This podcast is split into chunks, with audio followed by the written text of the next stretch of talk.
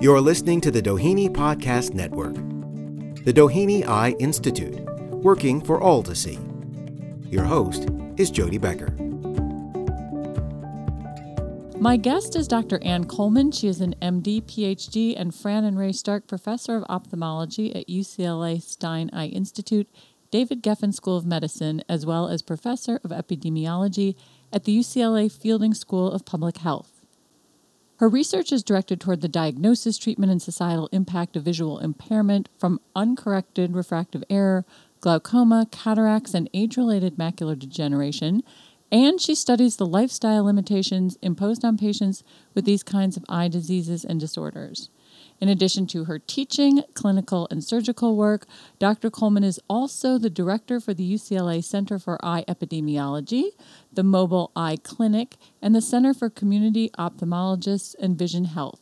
She is a member of the U.S. Food and Drug Administration Ophthalmic Devices Panel and sits on the Board of Trustees of Helen Keller International and the ARVO Awards Committee. She also chairs the NEI's National Health Education Program Planning Committee. And there's more, but I'll stop here so we have time to talk. Welcome, Dr. Coleman, and thank you so much for being here. Well, thank you for having me. It's a real pleasure. You've been very interested in public health issues over the course of your career and launched a special initiative to reach underserved children with the UCLA Mobile Eye Clinic. Can you talk about how you got that rolling? Uh, what happened about five years ago is that an opportunity uh, presented itself to apply for a grant from First Five LA. And First Five LA is an organization um, that was created with money from the tobacco tax on uh, cigarettes. And that money is directed towards the health and benefit of children ages one to five. And so uh, we were fortunate to uh, get funding so that we could actually expand our program. In terms of getting them on the bus or doing the exam, what happens is then it's not just that you're checking the vision and you're checking them for their need for glasses, but you're actually taking a look inside the eye, uh, making sure that they don't have any eye diseases. And in children, usually uh, those eye diseases are uh, very different from what you see in adults.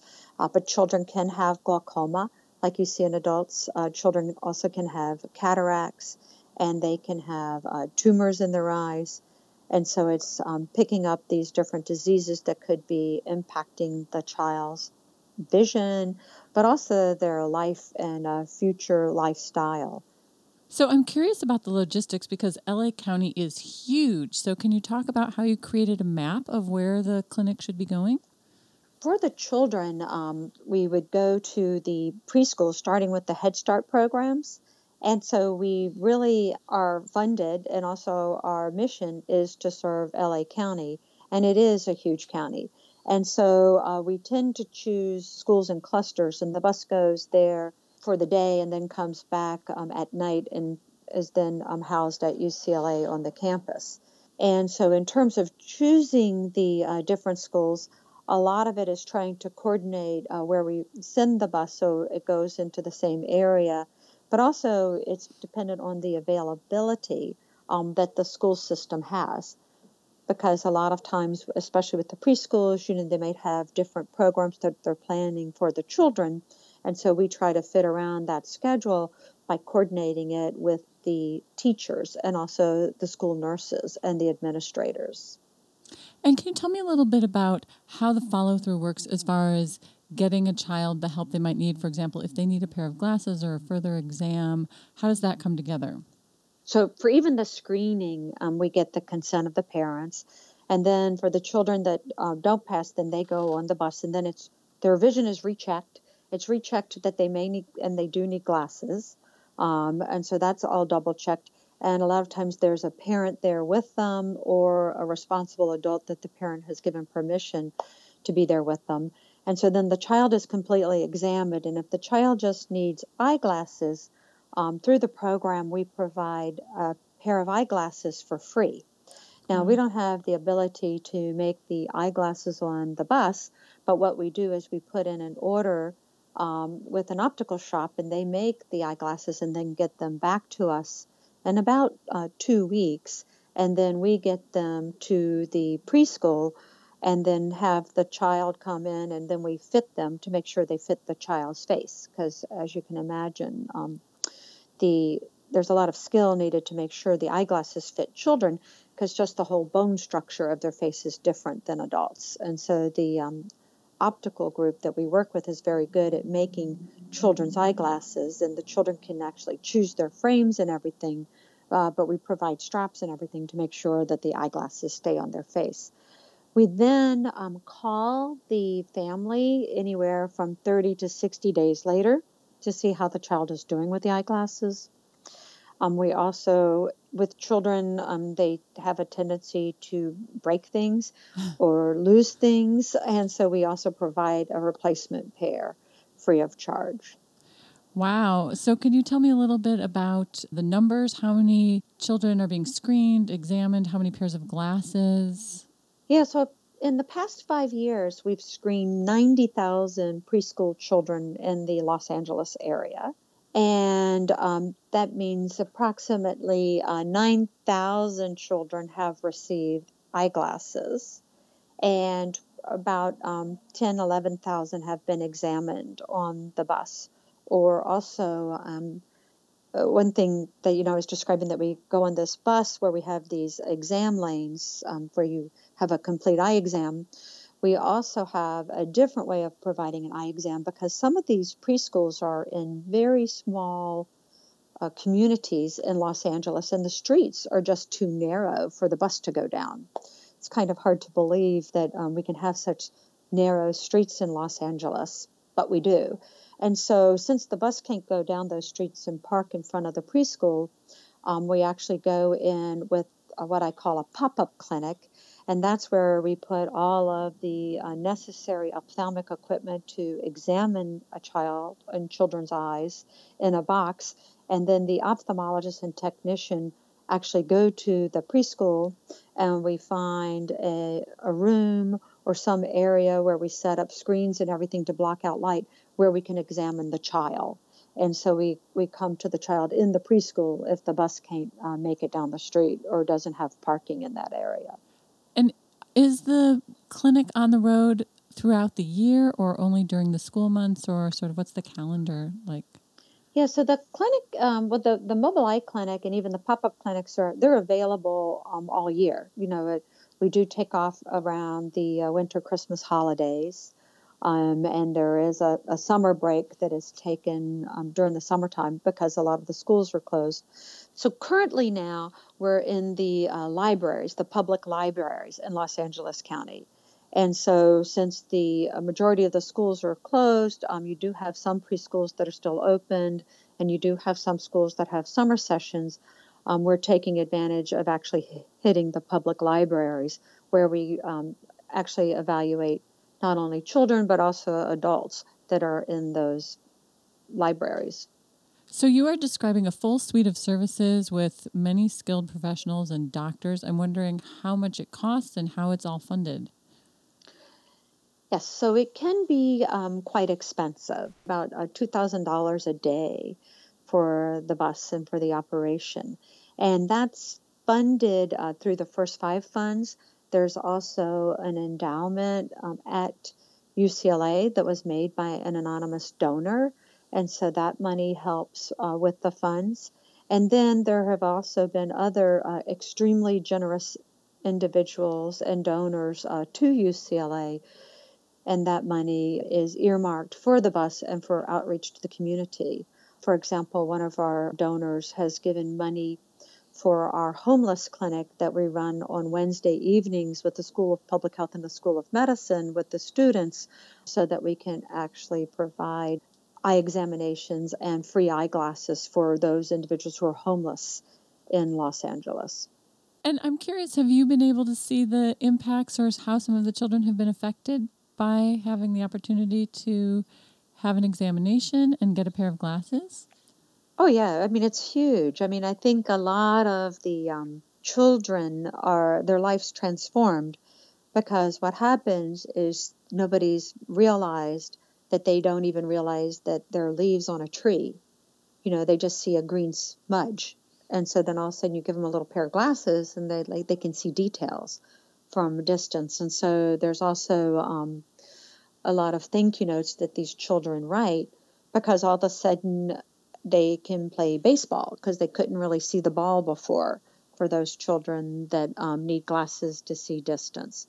And so it makes a, a big difference in their socialization and their life and what they can do, also in their learning, because even though a lot of times you can get on a computer and some of the children might be able to see on the computer but not be able to see a blackboard, there's still things that are done up in front of the classroom in front of a blackboard that um, require children to be able to see at distance. Um, one of the things that if you don't wear glasses for distance, it's it's hard to realize, but people that need glasses to see at a distance, a lot of times they can't even see who's coming towards them. You know, they don't mm. recognize a person or they can't see their facial expressions. And so that can really impact uh, socialization. So, Doctor, your work with children is representative of your interest in public health issues, but I know that you've also done research at the other end of the age spectrum with age related macular degeneration and some surprising, uh, well, I think surprising um, results of a study on smoking. Can you talk a little bit about that? One of the things we found that influenced the worsening of macular degeneration was cigarette smoking. And so you'll have um, individuals who are still smoking at 80 and 85, and that's associated with worse macular degeneration. And interestingly enough, we found those women who quit between 80 and 85, their macular degeneration actually slowed down in terms of its progression. And so uh, the finding was is that it's really never too old to quit smoking. I think a lot of times individuals think, well, I've been smoking 30, 40, 50 years. Mm-hmm. What difference does it make now?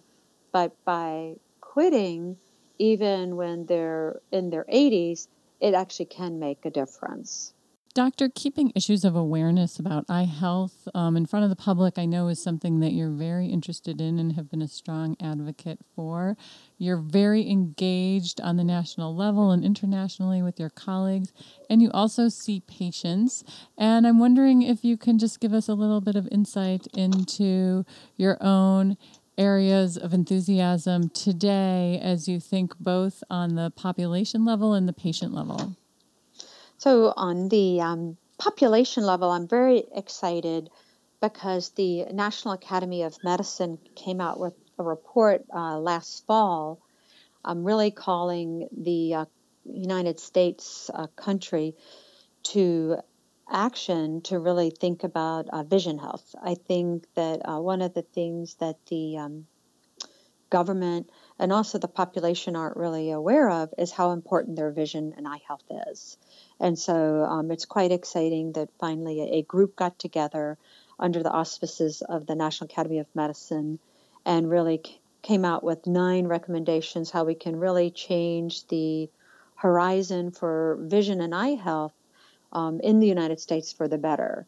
Uh, because one of the um, concerns I've had being in public health and population health um, as an ophthalmologist is how little people really understand how important their vision is to everything they do in their life, everything they enjoy. And I think that people, um, unfortunately, take their vision and eyes for granted until they don't have them. And then at that point, a lot of times it's too late.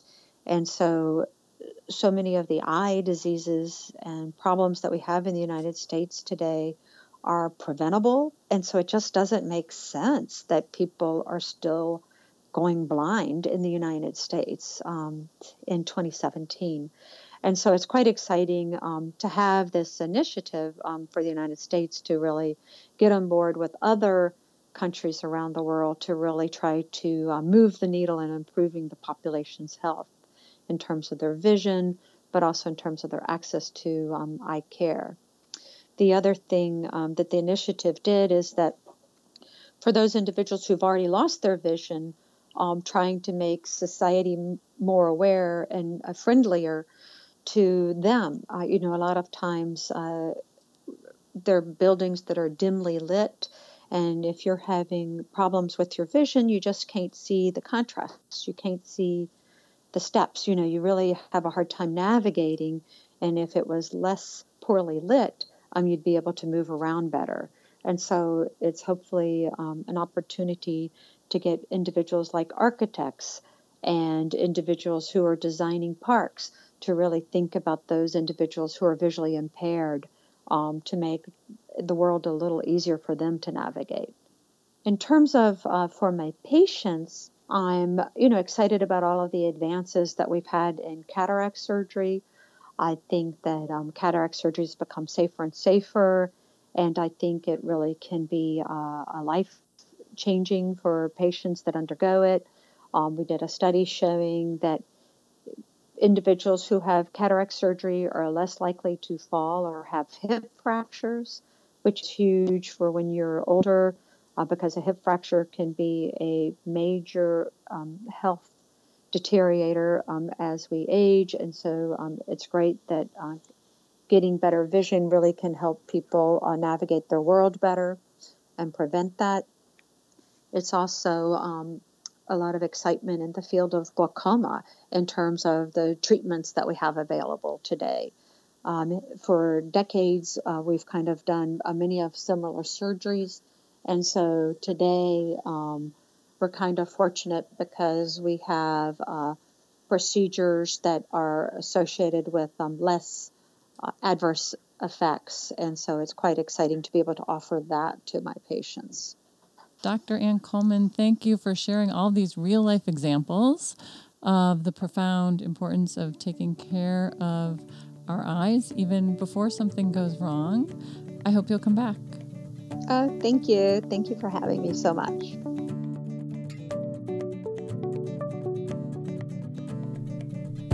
The Doheny Eye Institute, at the forefront in eradicating eye disease for nearly 70 years, is dedicated to providing state of the art clinical services and supporting leading researchers in the quest for treatments that stabilize and improve the precious sense of sight. Doheny is now affiliated with UCLA Stein Eye Institute. For more information about our doctors and their innovative work in the quest for better vision, visit our website, doheny.org.